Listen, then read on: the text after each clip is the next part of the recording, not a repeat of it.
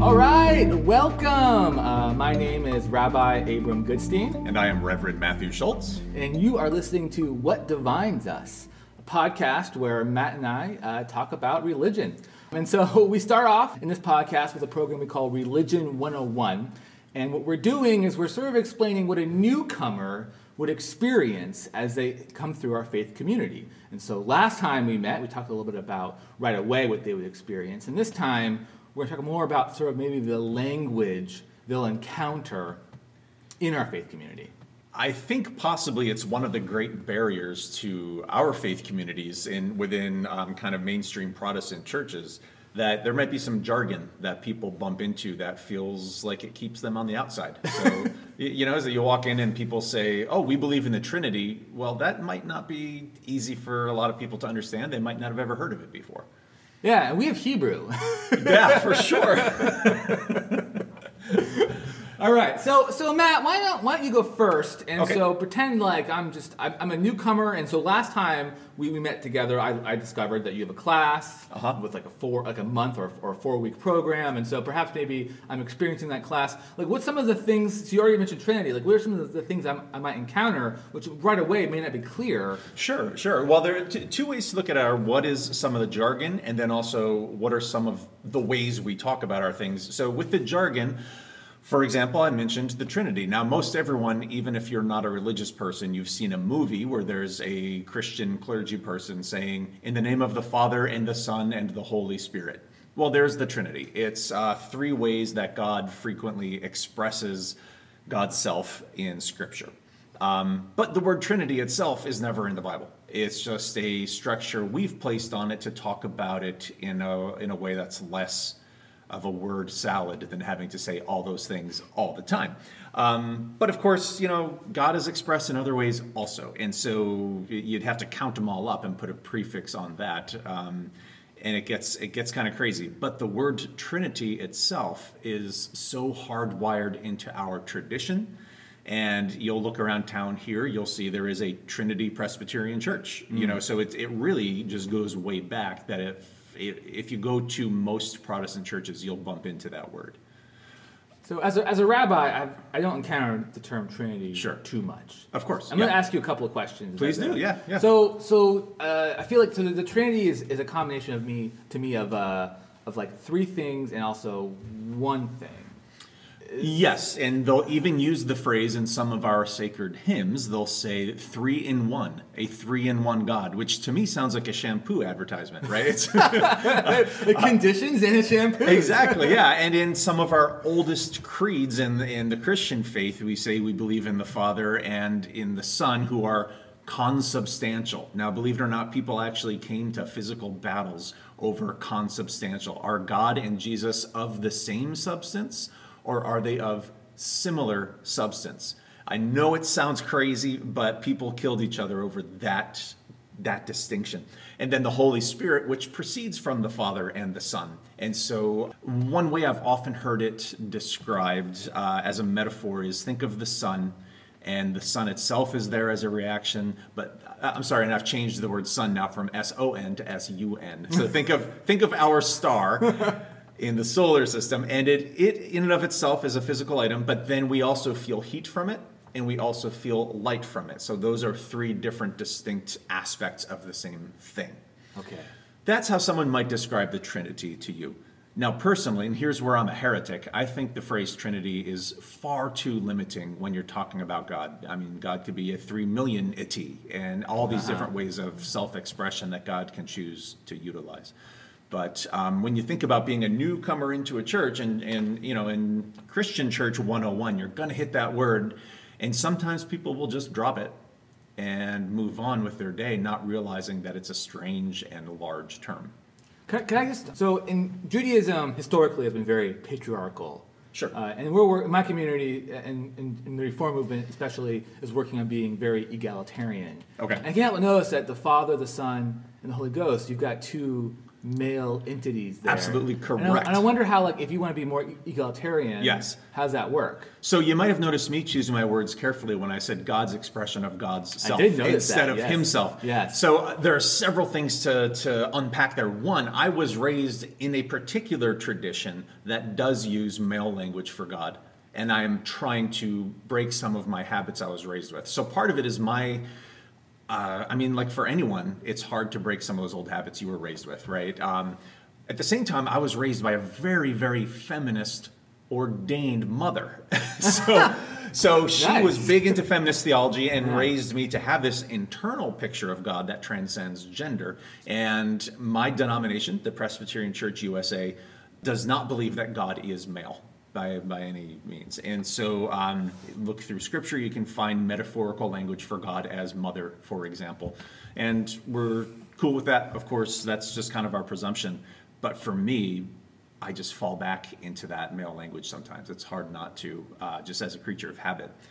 Jesus, on the other hand, well, yeah, part of our theology of that is that when God chose to express God's self, there I go, as a human being, certain choices were made to be born into a particular tradition, into a particular time and place, and into a particular body. And in this case, it was that male body. Many Christian traditions have utilized that to subjugate women, and that's sinful.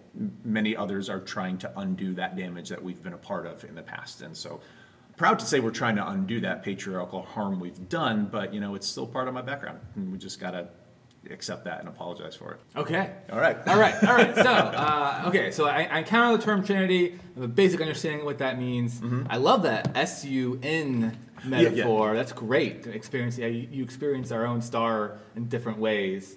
Same way you experience Trinity. So then, what other kind of uh, vocabulary or, or language will you encounter? You know what's funny is a lot of times I'll welcome people and tell them, hey, afterwards we're having coffee in the narthex. Be sure to join us. The Narth, the narthex? exactly the Narthex. correct response and that's exactly what newcomers will say what the heck is a narthex and it's just it's the lobby and uh, church uh, architecture has its own history and its own jargon and narthex is just it, it it served a different function initially but as it's currently utilized and how we currently express our faith it's the lobby and it's where you hang out and chat with people and catch up so most Sunday mornings, you know, once we meet in person again, when I welcome new folks and I say, please stay afterwards, we're all going to hang out in the lobby and have coffee. I have to catch myself and get away from the jargon because, and here's something you might have encountered too.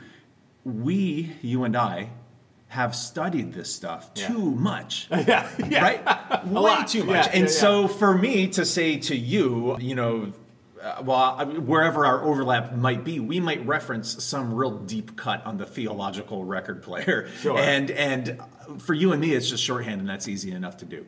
For other people, then they're like, "What in God's You know, earth are you talking about?" You know what's funny is we have a term bema, which Uh-huh. just means our, um, our essentially the stage of our sanctuary. Right. We call that a bema. I didn't know that word. Yeah, Probably yeah, most yeah, people yeah. don't, Yeah, unless yeah, yeah. unless they're in your world Yeah. for that, right? Right. Um, so yeah, we have to be careful about that kind of thing. So there's Trinity and there is narthex and sacrament. You know, in the Catholic Church, I believe there are seven sacraments, but in the Presbyterian Church, there are only two. Now I'm- hearing the word sacred in the word sacrament. Exactly, sacrament. yeah, so it's a what else is what, what does that entail? It's a it's a sacred uh, ritual, a moment in which we acknowledge the actual presence of the Holy Spirit in in what we're doing, and in our tradition, it requires a certain level of scriptural command to it. So, for example, Jesus says to his disciples about the Lord's Supper. That's our second um, sacrament, baptism and the Lord's Supper, and Jesus says to the disciples, "Do this in memory of me." And so that do this commands us to do it, and that is part of the, the the the litmus test to make it a sacrament, as opposed to just a ritual that we enjoy. And baptism as well, we're commanded this is something you must do. Again, here's my heresy coming through. There are lots more. You know, Jesus says, "Feed the poor." That should be a sacrament, in my opinion. Feed the hungry. I mean, and Jesus says, "Give your money to the poor." That should be a sacrament. Jesus washes his disciples' feet and says, "Go and do." likewise for others and forgiveness to others he says go and do likewise forgive those then are all sacraments in my opinion um, but there are other things that you know it's done within the context of worship it's done within the context of community so there, there are a lot of parameters people place on it But just as your response when I say sacrament is, oh, what's that all about? That's true for 99% of the population. Eh, But for me and my pals from seminary, we can say the word and that baggage automatically comes in. So we have to be careful to translate into layman's terms, just like in any job. You study your stuff so much that you suddenly you're speaking a different language. So, what sacrament? I guess what's it look like? If I were to Uh, watch sure. it, Um, well, you touched on, and you have to remind me of the word, but when you join the synagogue, you have your ritual bathing practice Yeah, it's- outside uh, and on your own, usually. Um, uh, and I believe baptism grew from that. Um, but, but we stay clothed because y'all are a bunch of freaks. you got it's part of the rules. You got to follow them rules. yeah. No, um, I think it grew out of that, and it's a ritual, um, metaphorical cleansing, metaphorical rebirth. You, you know, you sink into the water and come out anew. That's sacrament.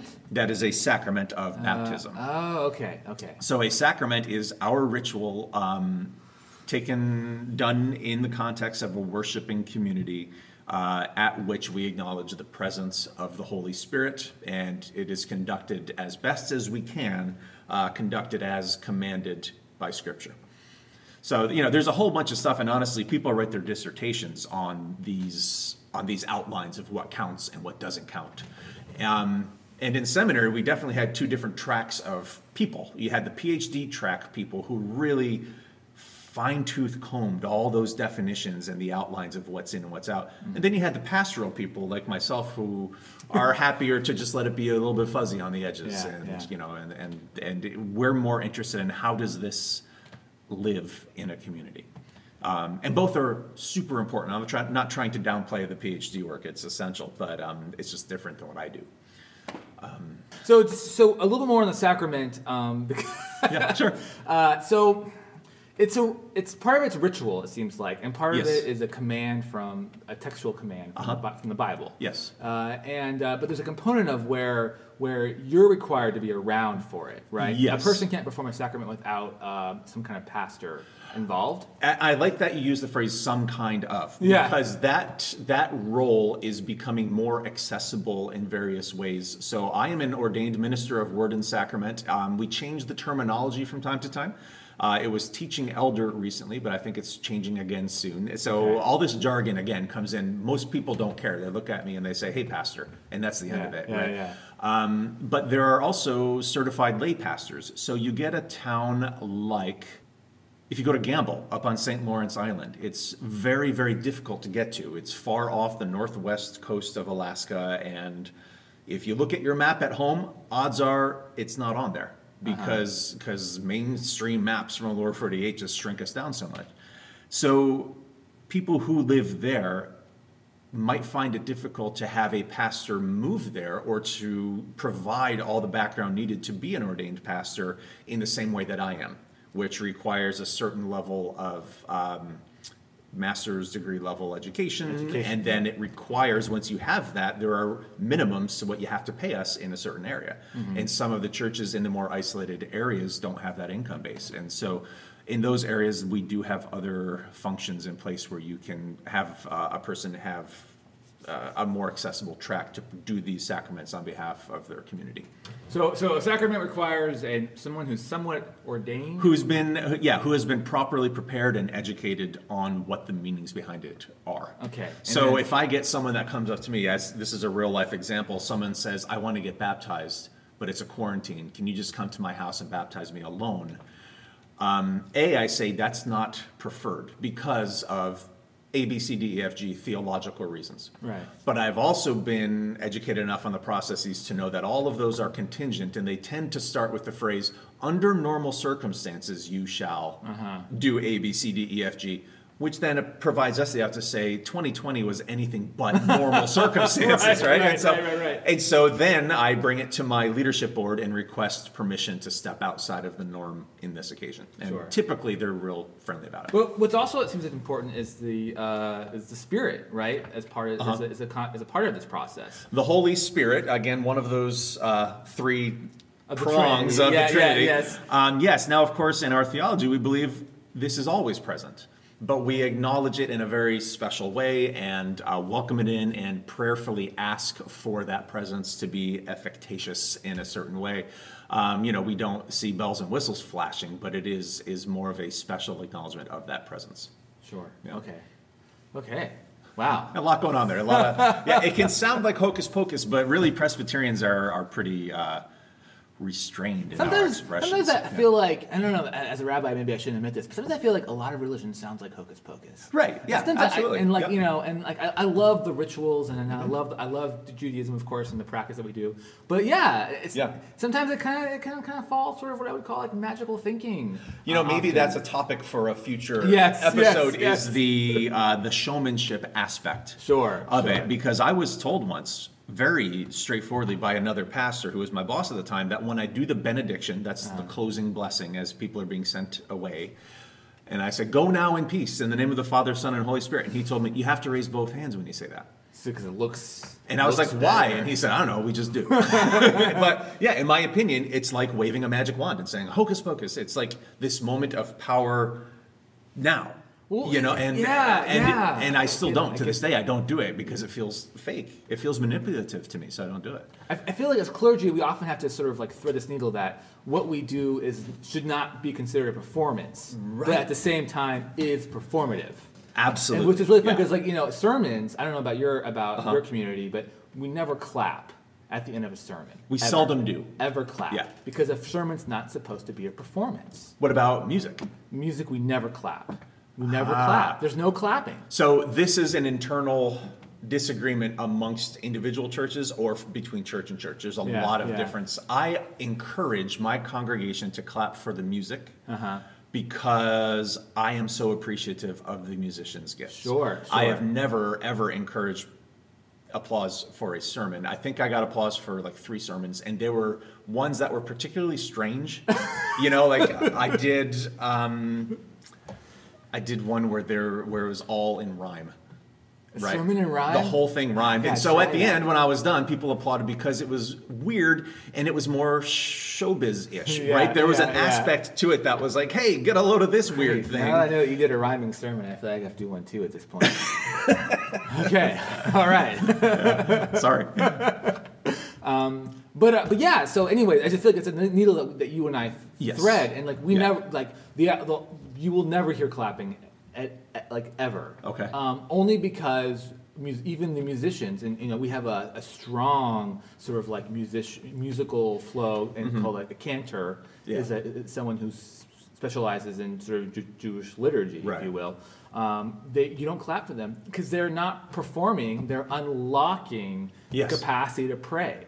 Is So, the yeah. idea Right, But they often are performing. And if right? I remember the cantor's sound, it is more reflective and quiet and I'm- slow. Is that is well, is that accurate? Not. Well, I mean, it can be. I mean, like we have a we we're we're millennium millennia the plural of millennium old, right? Yeah. Uh, and so we've got Falcons. yes, yes. So we have lots of different singing traditions, um, Okay. including different regional singing Right. traditions as well, depending on where you are. So I'll get to a little bit Sure, later. sure. Um, and so a cantor is sort of the keeper of that knowledge, of the musical knowledge of our Okay. Jewish tradition.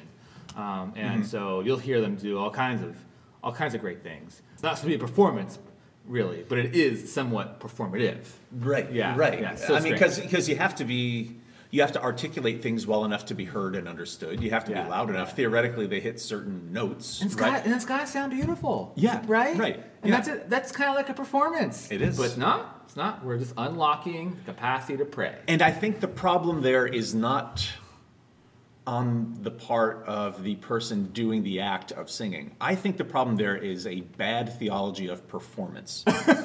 no, I'm being absolutely serious. It's, Okay. I think we view performance as if it's bad, but it's not. I mean, we, we pay so much money to go to the theater and go to a concert and go to the movies because they make us laugh and cry within the same one hour window. they move it's us. a beautiful thing. Yeah. Why on earth would we not draw on that to connect with our congregations in as powerful a way? Yeah. Right? That doesn't mean it has to be fake. You can go and see a movie that's that's all real events. Yeah, I mean that the opening scenes of Saving Private Ryan. Oh my god! Where they're storming the beach. Who was who left that moment, just those what ten minutes without crying? Yeah. We all did, and it was hundred percent true. I don't know, like fact for fact accurate, but it, it told a truth. It did. Yeah. So why would we not utilize show business? I wasn't tools? clapping at Yeah. the end of, of the first ten minutes of Saving True, Ryan, true. though. We weren't clapping there, Yeah, but yeah. think of the end of Les Miserables, which we all clap at. I don't know if you've seen that, but I'm a huge fan, and it I- communicates emotional and spiritual truths that move us to tears and applause. I, I'm gonna make, make a. Uh, I, last time you were you were really brave to admit you never saw Fiddler on the Roof. Yes. Oh, is that yours? I've seen like I can't get through it. It's too, it's too, it's too devastating. I'm, I'm, I'm like, look at I the title. Do I want to be sad for two hours? so I, Yeah, I've definitely made a yeah. couple of a couple of attempts, um, and uh, That's a- and that's a fair What I critique. need to do is it, needs to come to you know off Broadway. It needs to come here one day. where It I- did. where It I- came I here like three years ago. I took my church. I, where I can't leave, where I'm like I'm stuck, and then then probably I'll, I'll experience the whole thing. Well, I think I think we now found a post-COVID double date that that you two will take us to see uh, Fiddler on the Roof, and we will take you to see. All right, all right. With, what will be cool, spouses though, and- I, I would prefer to see it just by ourselves because then we Okay. can add the commentary. Because I'm all about like I speak through oh, everything I watch. Oh, okay. yeah, yeah, yeah. be yeah. good. I must be super annoying to watch things with because I'm all over it. I Yeah. like it. Anyways, anyways, Anyway. anyways. So, So I don't know that I got to everything you want me to. Do you want to switch and we can talk about your jargon intro stuff? Sure, Yeah, sure. sure. So same kind of deal. I walk into the place and maybe I'm partway through your membership uh, routines and Yeah, yeah, classes. yeah. What are some of the, the language things I might encounter? Mean, besides Hebrew, Besides the whole language of Hebrew. yeah, yeah. Let's not. Let's just put that to the side for now. Yeah, Uh-huh. because you're are going to encounter some interesting stuff. Like I mentioned already, like Bema, which is just sort of like our stage. Yeah. we call it a Bema. But like I, I think what I want to kind of uncover a little bit here um, for our podcast is sort of just like you're going to have to navigate this understanding of like what is Judaism? Uh, Mm-hmm. is it is it a race? Are because if you're Yeah. if you're going to convert to it, the way that you describe or define a race is Yeah. not something you ever convert into, right? Right, right, Um, yeah. And yet, many Jews consider Judaism to be some, some sort of like a race. Uh-huh. Um, and uh, and this didn't, of course, this didn't really start like that until we had the Holocaust and, and World War II, and with Hitler saying that Judaism is a race. Jews are a race of people. Really? Yeah. Before yeah. that, that doesn't appear in the literature. Not pre- really. Wow, No. I, yeah. I was not aware of that. Yeah. Um, Okay. And uh, but that being said, there are a couple of ethnicities of Judaism that often many of us can kind of like tr- trace our roots back to, right? And so you might hear a term like Ashkenazi, Sephardic, or Mizrahi. Which are diff- which are different ethnicities of Judaism. Uh-huh. Ashkenazi being Eastern European, Sephardic being Spain and Northern African, and Mizrahi being more like Near Middle Eastern. And are those three distinctions describing distinctions of people who are of the Jewish faith, or are they an ethnicity of their own, which largely overlaps with a Jewish faith tradition? Yes. Okay.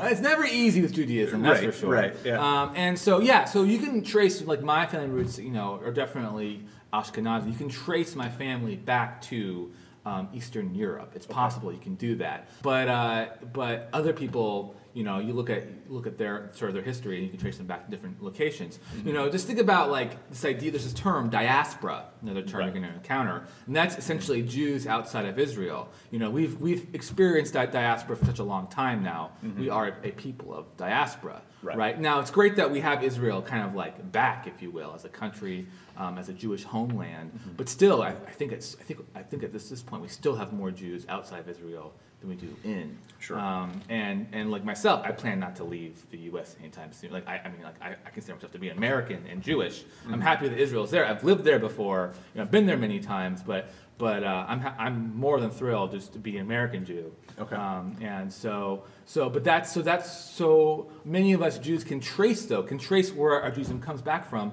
to that to that area. But what we can't really do is like trace our Judaism back to the twelve tribes of Israel, Sure, which sure. I, I I often get that like, oh, what tribe are you from? I'm like, Really? How can I know? Huh. Um, you know, and those for you who may not re- realize, ten of those tribes went missing when the Assyrians came and conquered the northern part of Israel and then moved them out. So those 10 tribes are gone, and all we have left are Ju- Judah, Benjamin, and the Levites. Um, so I don't, I have no idea. Like Right, what right. tribe I would be from. But we do know that if your if your last name is Cohen, that means priest, and so you're you actually have a line Mm-hmm. Sure, to the sure. priestly tribe. And same thing with the, uh, you know the Levites. You have like a last name of like Levine or something like that. Mm-hmm. You kind of trace it back to that too, I guess. But uh, you never know. Yeah, yeah. And so, but yeah, so it's interesting that this idea of like ethnicity and Judaism. But people who convert, you know, they come from a totally different thing. So I- then suddenly you have a Jewish person named O'Brien, Right, and, right. and they would be hard pressed to find any lineage that goes back to the tribes. Yeah, yeah, and, and that happens all the time, you Yeah. Mm-hmm. know. And so we, we have plenty of Ju- people who I would call Jew by choice, Yeah. um, who converted to Judaism, who, who are not part of those three groups that I, I mentioned before: the Sephardic, Ashkenazic, or Mizrahi. Right. They're their own, you know. Of course, they converted in, so they have their own unique family history, and we don't discount that or ignore that. But uh, you know, it's just that seems to be, you know, that's great to add that that variety in too. Yeah, But but yeah. for people who are not converted, who are born Jewish, often you can those are the three places you can trace you can trace those sort of forms of Judaism. But what's so fascinating too is that like when it comes to like the Holocaust, it was mostly Ashkenazic Jews that really suffered. Hmm. Um, Eastern European Jews. Uh, I mean, certainly there are some Sephardic Jews that, of course, got caught up in that. Sure. But many Sephardic Jews kind of got through it unscathed. Um, and Hmm. But so, largely because of location. yes. Okay. Location is helpful. And then, like, you know, we have uh, this strong old tradition of commentary, right? Uh-huh. Us Jews love to commentate on things. Right. And you'll have, like, a Sephardic and Ashkenazic tradition of commentary, and they have different rules. Right. The most, the, the best rule is we have a, a holiday coming over called Passover, Uh-huh. which is coming up really soon. And in Passover, you, you're limited what, what you can eat. Sure. Right? You can't eat things that sort of like um, anything that has like yeast in it or anything that rises. Mm-hmm. Um, and but in the Sephardic tradition, you're allowed to have rice. In the Ashkenazic tradition, you're not. So we joke during Passover, we all become Sephardic Jews because we all want to eat rice still. Yeah.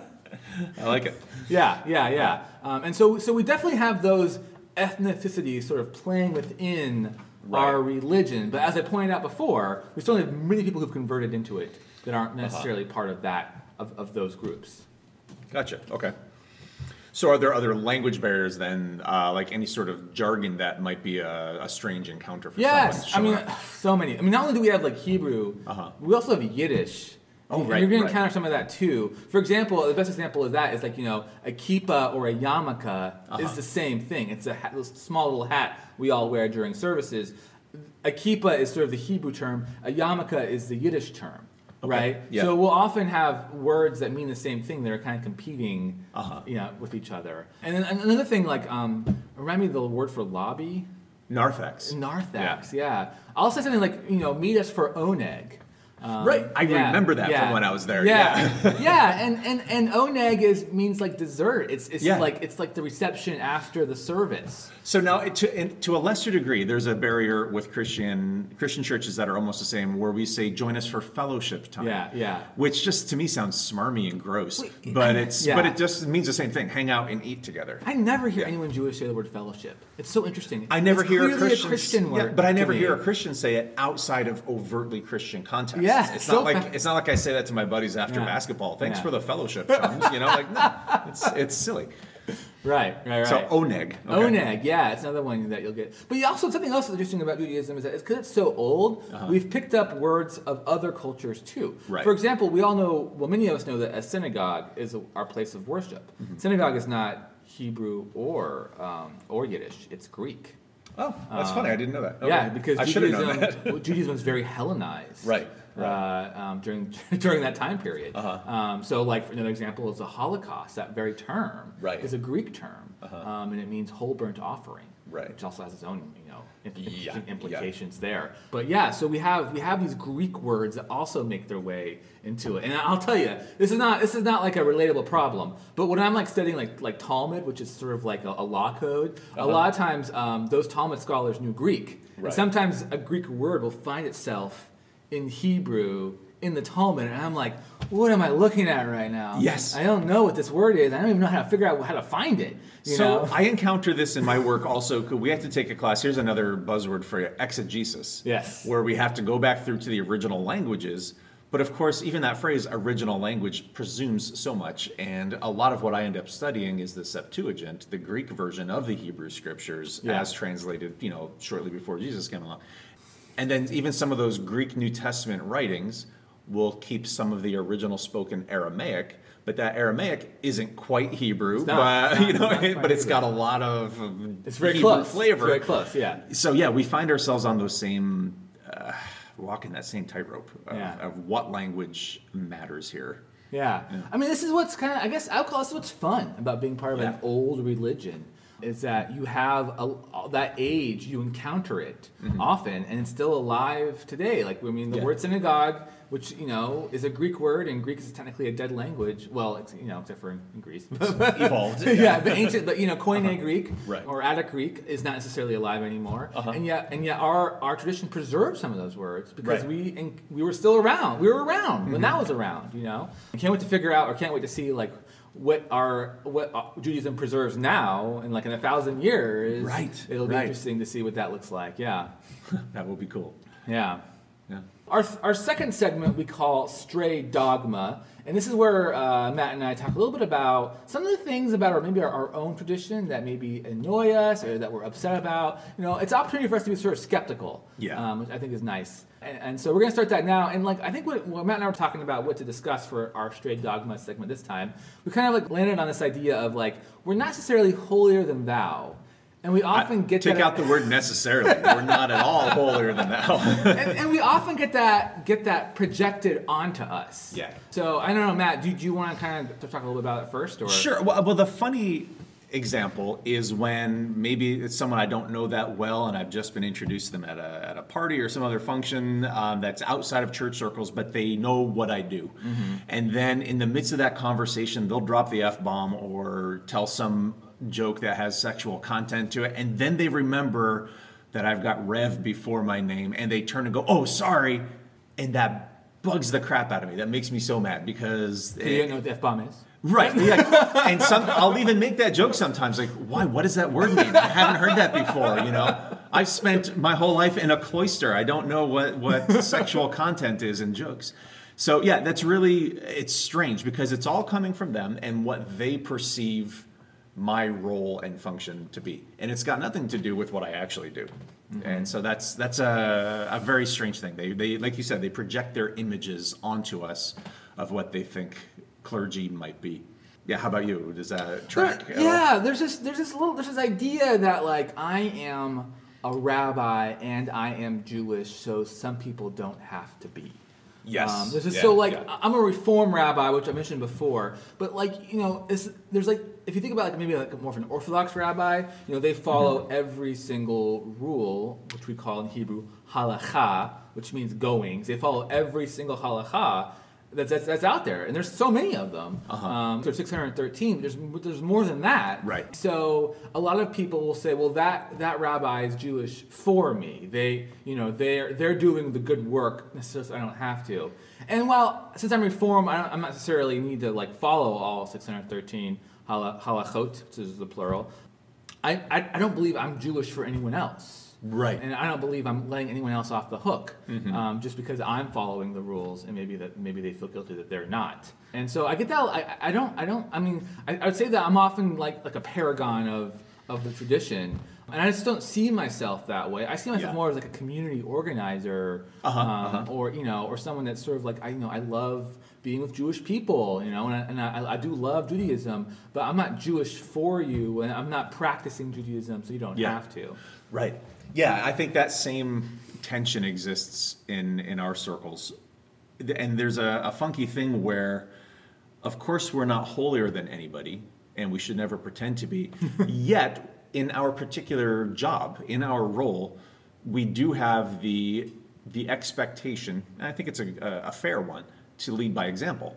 And so, if I were to say, "Well, I am a Christian minister," and yet I intentionally broke eight of the commandments today just for kicks, and You're I'm talking not- about the ten, right? Yeah. of the ten you broke. I'm saying eight Yeah. of the ten, Yeah, not yeah. of the 613. Yeah. I, I broke 604 of the 613. If I just did that without any sense of remorse and just laughed about it, then I think the the congregation would have every right to dismiss me, right? Because I'm not I'm not living according to what we profess to believe and hope for. Sure, sure. As opposed to if I if I broke a couple by accident and apologized, then I think okay, you move on together, right? Um, so we're not holier than thou, but we're also not flaunting the hopes of the community. So it is a strange. It's a strange balance. Yeah, I mean, certainly we have to like, yeah, Yeah. You're right. We have to um, comport ourselves in, in a way that it makes sense for our, for being clergy. Yeah. And so we, we don't want to fall into any kind of scandals, ob- Right. obviously. Yeah. And uh, but you're yeah yeah. But I also I don't feel holier than thou either. I've got a very similar story where I remember once I was like literally to to start rabbi school. Uh-huh. My grandpa passed away, and I ended up um, going to the funeral, and, and I ended up you know officiating, even though I was just brand new. Huh. And I was at this orchard, and someone ate an apple from the orchard right in front of me. And they're like, "Oh, I'm so sorry, I did that." And I'm like, "Why?" And they're like, "Because I don't own that apple." And I'm like, "Oh, okay."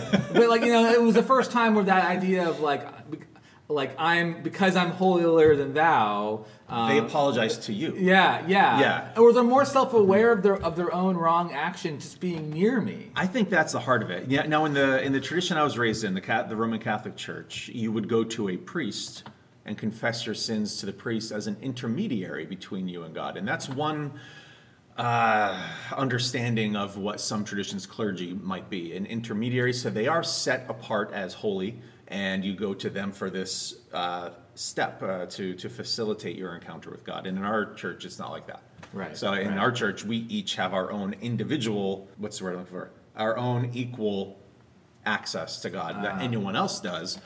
My role would be an educational one. You know, I help to help others understand how that functions, and I can even set an atmosphere and set a tone. So when we start our worship service. If I'm up there picking my nose in the middle of it, it's going to shut people down from being open to the presence of what we want to do, right? So you help Right, set the right. tone with your various uh, what some churches uh, jokingly call the smells and bells, right? You light the incense, you ring the bells, and it kind of helps people remember this is what we're here for. Yeah. And we yeah. get back to that hocus pocus aspect, you know. Oh, the a- incense! What a fun tradition. We don't do that. I mean, we don't either. It's not, it's not part of ours. did. Yeah, but in the Catholic Church, it was a big part. And I tell Yeah. you, when I go back to Catholic churches now, even without incense involved at all, uh, the smell of some holy spaces is very recognizable. And based on some of the candles they use and some of the other things that go on there, you can walk in and, and you know, smell is deeply tied to memory. And like an aromatherapy component to this. aroma I'm a Catholic. little. I'm a little. I'm, I'm a little jealous. I wish we. I wish we thought more about that. Well, and I've done it then before intentionally uh, because it is so practical. So on one Christmas we had we talked about gold, frankincense, and myrrh, and I was able to have some frankincense in the place, and you know let people see this, this is what it is, and um, it's interesting. Yeah, I have no idea what, what frankincense smells like. That'd be interesting. Yeah. It's like a perfume. It's very perfumey. yeah. so anyway, yeah, the holier than thou thing is a drag. I remember, you know, sometimes I wear my clergy collar Right. for yeah, various Yes, things. I, I've seen that before. Yeah. Um, and I, I think of Catholics having collars, um, but I don't necessarily think of uh, anyone not Catholic having a collar. But I've definitely seen you wear a collar in the Uh. Lutherans will do it sometimes. Episcopals definitely do. There's lots of different traditions, which with lots of different theologies for why they would and would not. You get your non-denominational kind of typically white Christian evangelical traditions. They probably don't wear them. For lots of reasons. Uh, in our tradition, it's really very personalized of a choice with the pastor and the congregation of what they're comfortable with and what they want to express. I tend to use it if I am doing work in which I want to be visually identifiable as as a clergy person, you know. And so if I am representing the faith community at like you and I have met at a couple of public demonstrations for political action, and it can be helpful to say, oh, we have clergy uh, that support this, and so wearing the collar just plays well in that regard. I, I, I often wear my kippah in this in the same way. You Do you? know? Yeah, it's like to be recognized as someone. People are yeah. looking for clergy here, Yeah. and why not make myself easily found? You know, I. I'm tall, that helps, but other does, than that, yeah. it's like you know. Um, but sometimes at a wedding or a funeral, I've had people specifically ask me to wear it because they feel that helps them be assured that there is the presence of God in the room. Now, I could argue with them and say, God is always present in the room. My collar does not change that. But it's just as easy for me to wear it and make them feel happy, you know? Yeah, and so, yeah, and so. I'll do it then too. But then there have been times on my way home from such a thing. I was I officiated one funeral where the uh, family of the deceased said, "Please, everyone, go lift a toast in his memory tonight. Get some good whiskey and and have a drink in his honor." So on the way home from the funeral, I stopped at the liquor store. As you were commanded to do. Exactly. I was just following the following family's the wishes, you know. Yeah. Yeah, yeah. So, uh, so I stopped off and bought a bottle of whiskey. But then I'm walking out of the liquor store wearing my collar, carrying a bottle of liquor, and passed by someone who I know who just thought it was hilarious, right? Just the funniest thing he ever saw. And to me, I'm thinking. I'm just a person. You Yeah, know, I drink yeah. whiskey sometimes. It, it- would it be funny if I was carrying milk? I mean, it's like it's, Right, it's not. I'm not forbidden from earthly pleasures. So That's more of the holier than thou kind of problem, right? Right, exactly. Yeah, he yeah. he thought I was holier than him, and uh, you know, and so I, I subverted his expectations with whiskey. as one should. but like, I wonder, what that does. Like, you know, I, I, so sometimes I wonder when I disabuse a person of the fact that maybe I'm not holier than thou. Yeah. they're they get um, they get disappointed. Yeah. In that, because they're because they live sort of this lifestyle that the that, that the clergy, if you will, Mm-hmm. in my case the rabbi, is this stand-up guy, and I, and I try to be a stand-up guy, you Right, know? of But as you pointed out just a moment ago, I'm also a human being. Yeah. And so when I show my human side as opposed to my rabbi side, I disappoint people sometimes. Yeah. And then, you know, and I, and I think about that because like I, I don't want to disappoint people, of Uh-huh. course, but I also people people should recognize the fact that clergy are human beings and that makes them better clergy. Right. when they're allowed to be human beings. Uh huh. Yeah, and we have to keep ourselves humble and not become one of those cult leaders. You Right, Know? Like right. I, I would never want my congregation to become more like me. Right. I want them to become more like whoever God made them to be. Right, And right. and if if I were just telling them follow me, follow me, the best they could ever be is me. And that's not very good. you know, that's, that's not a goal to aspire to. I'm, Yeah. not, I'm not trying to aspire to meanness. Yeah, yeah. Um, so I want them to be whatever God intended them to be and, and get myself out of the way. Just equip them to chase their own spiritual track. But you know, I feel like many of our, I would say, of our colleagues do sort of like become that sort of Mm-hmm. Yeah. that person. I, I got I know plenty of colleagues that like who are really like that. They're like, I I am famous for my sermons, and Right. and that's what I am. And, And to uh, be honest, I think you and I have that temptation. Right? We I certainly do, At the yeah. end of the Christmas service, when it's super crowded and everyone says, "What a good boy you are! Good job, Matt." and they I'm call like, you a good "Yeah." bo- they call you a boy. No, they don't. I'm Okay, joking. good, I'm, good, good. I'm joking. There's this this affirmation aspect of it that just feels great. And when everyone says you did a great job, it's kind of like, "Yay! Look what I did. I did a good job today." You know, and it's easy to get lost in that and let that be the goal you pursue instead Right, of right. truth and justice. Right. Well, you know, especially like so my high holidays would be my example of that. Sure, Where our, yeah. my goal as a as a clergy or as a rabbi is just to unlock a prayerful experience for my congregation. Right. That would is a great way to That's the it. Yeah, humble. yep. That's the humble route that you and I tr- attempt to achieve. Right. But we are human beings. You know. Yep. It's, it's it's hard. I've had ideas where I'm like, you know, it would be hilarious if I did this this thing over here. I got to find a way to shoehorn that into a sermon? Uh-huh. Yeah, because yeah, that yeah. would be funny. and and almost 100% of the time, then those sermons are crappy, Right. Because I wasn't being truthful with that. I was going for the laugh, which would you Being know, campy or whatever. yeah, right. And like- so yeah. I sacrificed the truth of the sermon for what I thought would be a positive response, and that's yeah, that's a it's a fool's paradise, Mrs. Bueller. Yeah.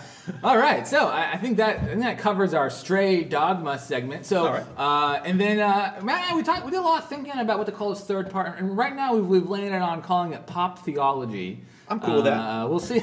yeah, we'll see. We'll see how that goes for for a while. Um, and the idea bet- behind pop theology is like Matt and I really want to kind of like uncover where sort of like pop culture and and theology sort of meet and many times clash. Yeah. Uh, and uh, and kind of commentate on that. Um, as a rabbi, I love I love commentary, and so it's just fun to talk about that kind of thing. And so, Yeah. so our goal for this section is sort of bring something in that's more modern, or and it could be a, it could be a range of stuff. But I think one thing that's near and dear to my heart, and, and I know it's near and dear to Matt's heart, is it is this this is this Pew study that came out in 2018. So Pew, P E W, is the name of the survey organization. It does not mean they studied people in the pews in a church building. Oh, watch out! It gets, it gets more confusing. as we talk about- yes, because because the fascinating thing was this group the Pew had called nones. Now, if you're thinking about women wearing habits, uh, that is not correct. It's nones as in N O N E S. Right, which is shorthand for people who say none of the above Right. when asked what their religion is. Right, and so and the Pew discovered that this number is becoming significant. I'm trying to remember just off the top of my head, I believe for the old and new millennials, which which for some reason the Pew did, didn't do Gen Z, instead just did old and new millennials. I think the data was collected quite a while ago, so Yeah. they might have been too young when they were Yeah, collecting it. yeah, but about twenty-two percent Okay. of both old and and new millennials are in the nun category. Mm-hmm. Um, and I'm trying to remember what it is for the other demographics. While you're looking that up, did I ever tell you that my mom was a nun? No, wait, Yeah. wait, wait, what, which version of nun are you talking about? Roman Catholic nun. No way. Kind of crazy. And my she dad. couldn't have been a nun forever. because- Correct. And my dad was a Roman Catholic priest. wow, So wow. I am likely the only person you'll ever speak to whose uh, parents both took a vow of celibacy. How that? oh, so many questions. You know, that's a different day. I have a lot of questions about that. But, uh, but, um, that's a whole miniseries. Yeah, uh, yeah. So, anyways, what- also uh, Generation X, twenty eight percent are part of the nun. 28? Yep. Yeah, yep. okay. And uh, baby boomers, twenty two percent. So none of the above, meaning that if given a survey, uh, sometimes they refer it to the census, but other times just their own internal polling. They say, "What is your religion?" and one of the options is none of the above. Yeah. And they check that, and that is a large and growing, if I understand the trends correctly, a large and growing set of our population. It really is. And, and in fact, the Pew uh, unpacks that more into three categories Okay. of nones, and that's atheist, agnostic, and then nothing particular. Right. So those are three different kinds of nones Yeah. that uh, the Pew have sort of like done research on. The problem I have with that is, is I knew we were going to get to the problem. Yeah, yeah, yeah. I'm really good at saying, yeah, but. So uh, I'm a yeah, but head. I think there's some problems with the methodology in terms of how you ask a question. And as a rabbi, you are very, very experienced in the fact that people of faith could define the same thing a thousand different ways Yeah. right? And what I, I say, let's go to a worship service, that will mean a hundred different things to a hundred different Christians. And, and rightly so. It's, it can be, a, if you go to an Eastern Orthodox church as opposed to a non-denominational inner city church in the U.S., the experiences will seem almost not related in any way. And I think that can be true in religion studies as well. If you ask somebody, Are you religious? they're likely to say no because they left their church when they were 25 years old. But if you ask them, Do you believe in a higher power? Or do you believe that we're all connected by some spiritual manner? Or do you believe that there is more to life than just what we see here? They're going to say yes to all those things. So does that mean that they're not religious? Eh, maybe.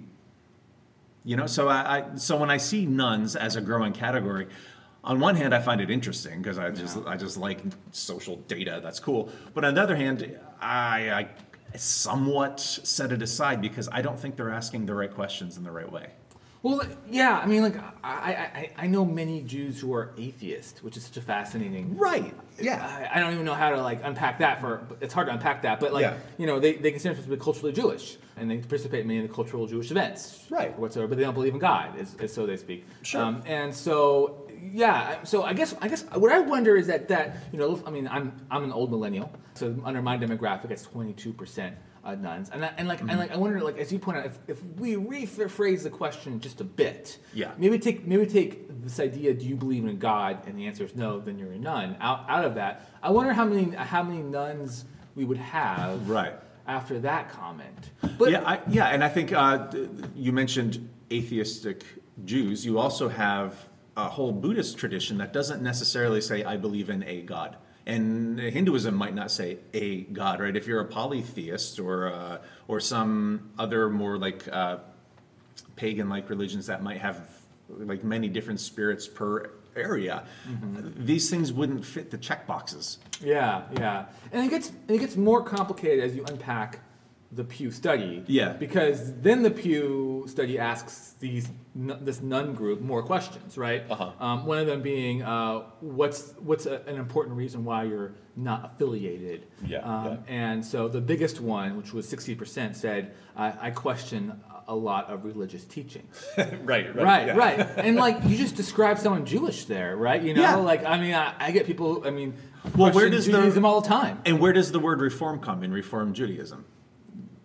We- Is that because I know in, in, I'm in the Reformed tradition of Christianity, Yeah. which means we came from a split from our parent church, where in which we questioned all the religious teachings. Essentially, it's comp. Oh, Judaism is never simple. Sure, but uh, but yeah, I mean, it's a little bit like that, Yeah. where where the Reform movement said, you know, we, we just can't practice all the the halakha, like I mentioned Uh-huh. earlier. Um, and so we're going to not practice all of them and try to also be Jewish at the same time.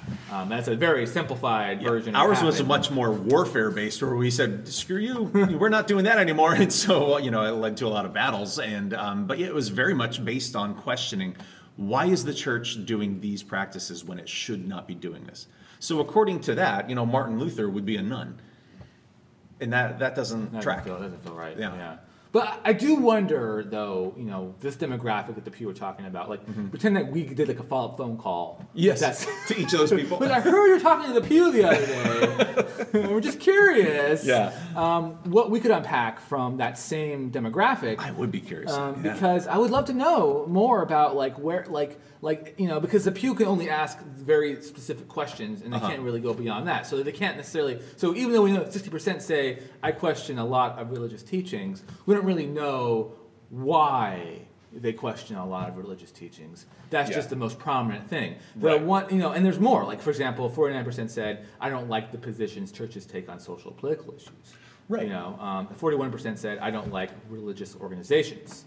I mean, I don't know how you and I would get to someone like that and say, you know, we're not so bad. Yeah, but I don't know uh-huh. how we convince them of that of that kind of thing. Right. I have to sit down and talk to that person for a little while to understand. Mm-hmm. Um, and so it's just so fascinating because part of me feels like Pew Pew could have asked these questions differently, as you pointed Yeah, out, mm-hmm. and maybe pared that that number down. But part of me thinks that there is that group out there that are that are nones, you know, completely. They are. That's what they are. Mm-hmm. And and like I and I wonder if they've ever encountered anyone like us before. Where Yeah. we're a little bit more. I mean, like for example, my my community is very egalitarian, very inclusive, and very Mm-hmm. accessible, and so those are really important to us. A- And I think a good question to ask people is is I'll often if someone says like I don't like religion or I don't believe in God, I'll say, well, describe to me what you mean by religion because odds are I don't like it either. and right, describe to me what you are, what God you're referring to because odds are I don't believe in that I, God I've, either. I've said, uh, yeah, I said, tell me Yeah. more about the God that you don't that you don't believe in. Yeah. it's a sentence I've said more than once Uh-huh. to people in that situation.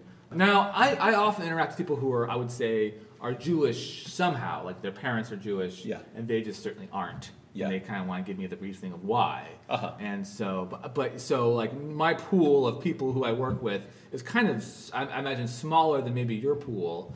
Because normally my pool are people who have a connection to Judaism one way or another. I see. Yeah, Yeah. yeah. I get a lot of people in our church who are, for lack of a better word, refugees from the religious experience of their childhood. So they were raised in some church somewhere and they found it either just boring or irrelevant or, in the worst cases, outright abusive. Mm-hmm. And they leave religion usually for quite a while and then for some reason start looking for it again. So they some people have said after 9/11 I realized life is too short and that there's this part of me that I've been not nourishing. So I came looking for a faith community. Uh, after the earthquake, we had some of that too here in Alaska. You know, I I I I expect, based on what I've heard some other scholars saying, that after the pandemic, we'll see a similar swell. Um, they call it mortality salience. When you come face to face with Who with calls it that? uh, scholars who got nothing better to do. Mortality salience? Yeah, because you you have been presented with the inability to gloss over the fact that you got a limited amount of time here. You know, most of your day you just go about it and you have fun, but once in a while you just can't look away from the fact that you are going to end.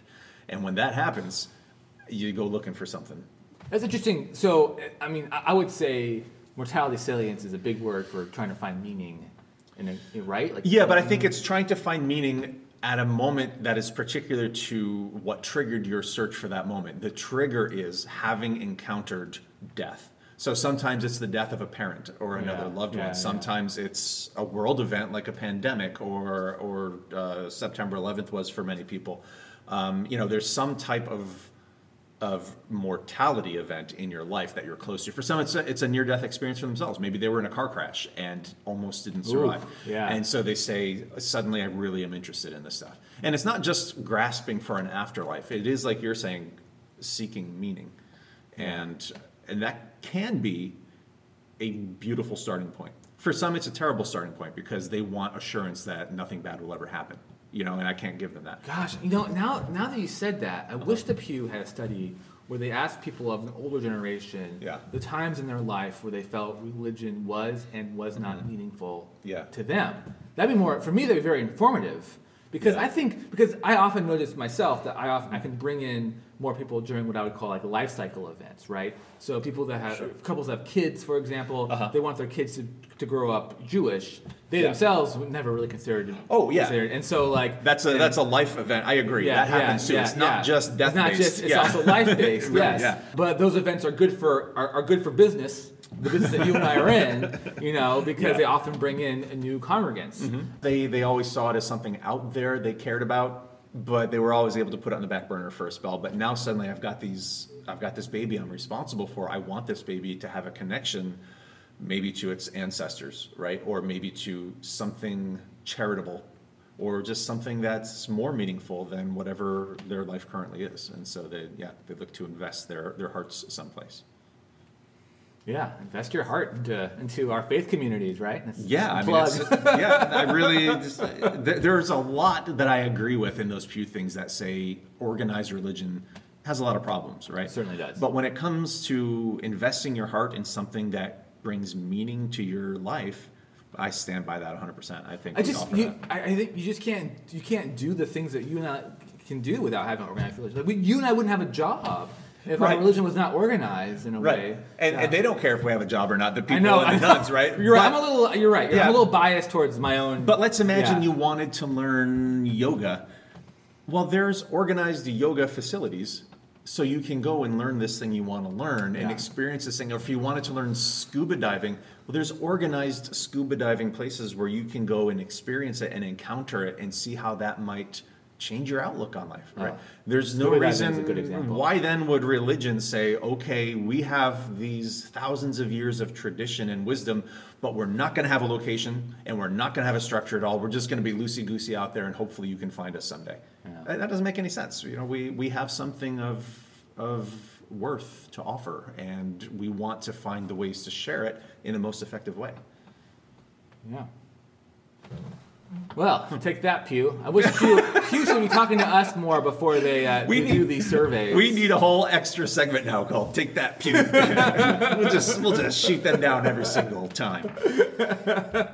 All right. Well, I think that I think that concludes our um, Yeah, our think- podcast. Thank you so much for listening this far in. yeah, I, I uh, hope we can see you next time. We have a whole list of topics we want to talk about, and hopefully, uh, people can even send in their suggestions. Maybe eventually. Yeah, yeah. So we're at this point. We're I think we're at almost every place you get you can get your podcast at. Great. Uh, and also before we end though, I want to thank um, I want to thank the Mutual Brothers for the music that they composed for this, and James Brown for our logo. Anything? Oh yeah, and if you want to see M- Matt or myself in action uh, as clergy, um, you can do that. Uh, we're both online, so to find me, you just go to frozenchosen.org.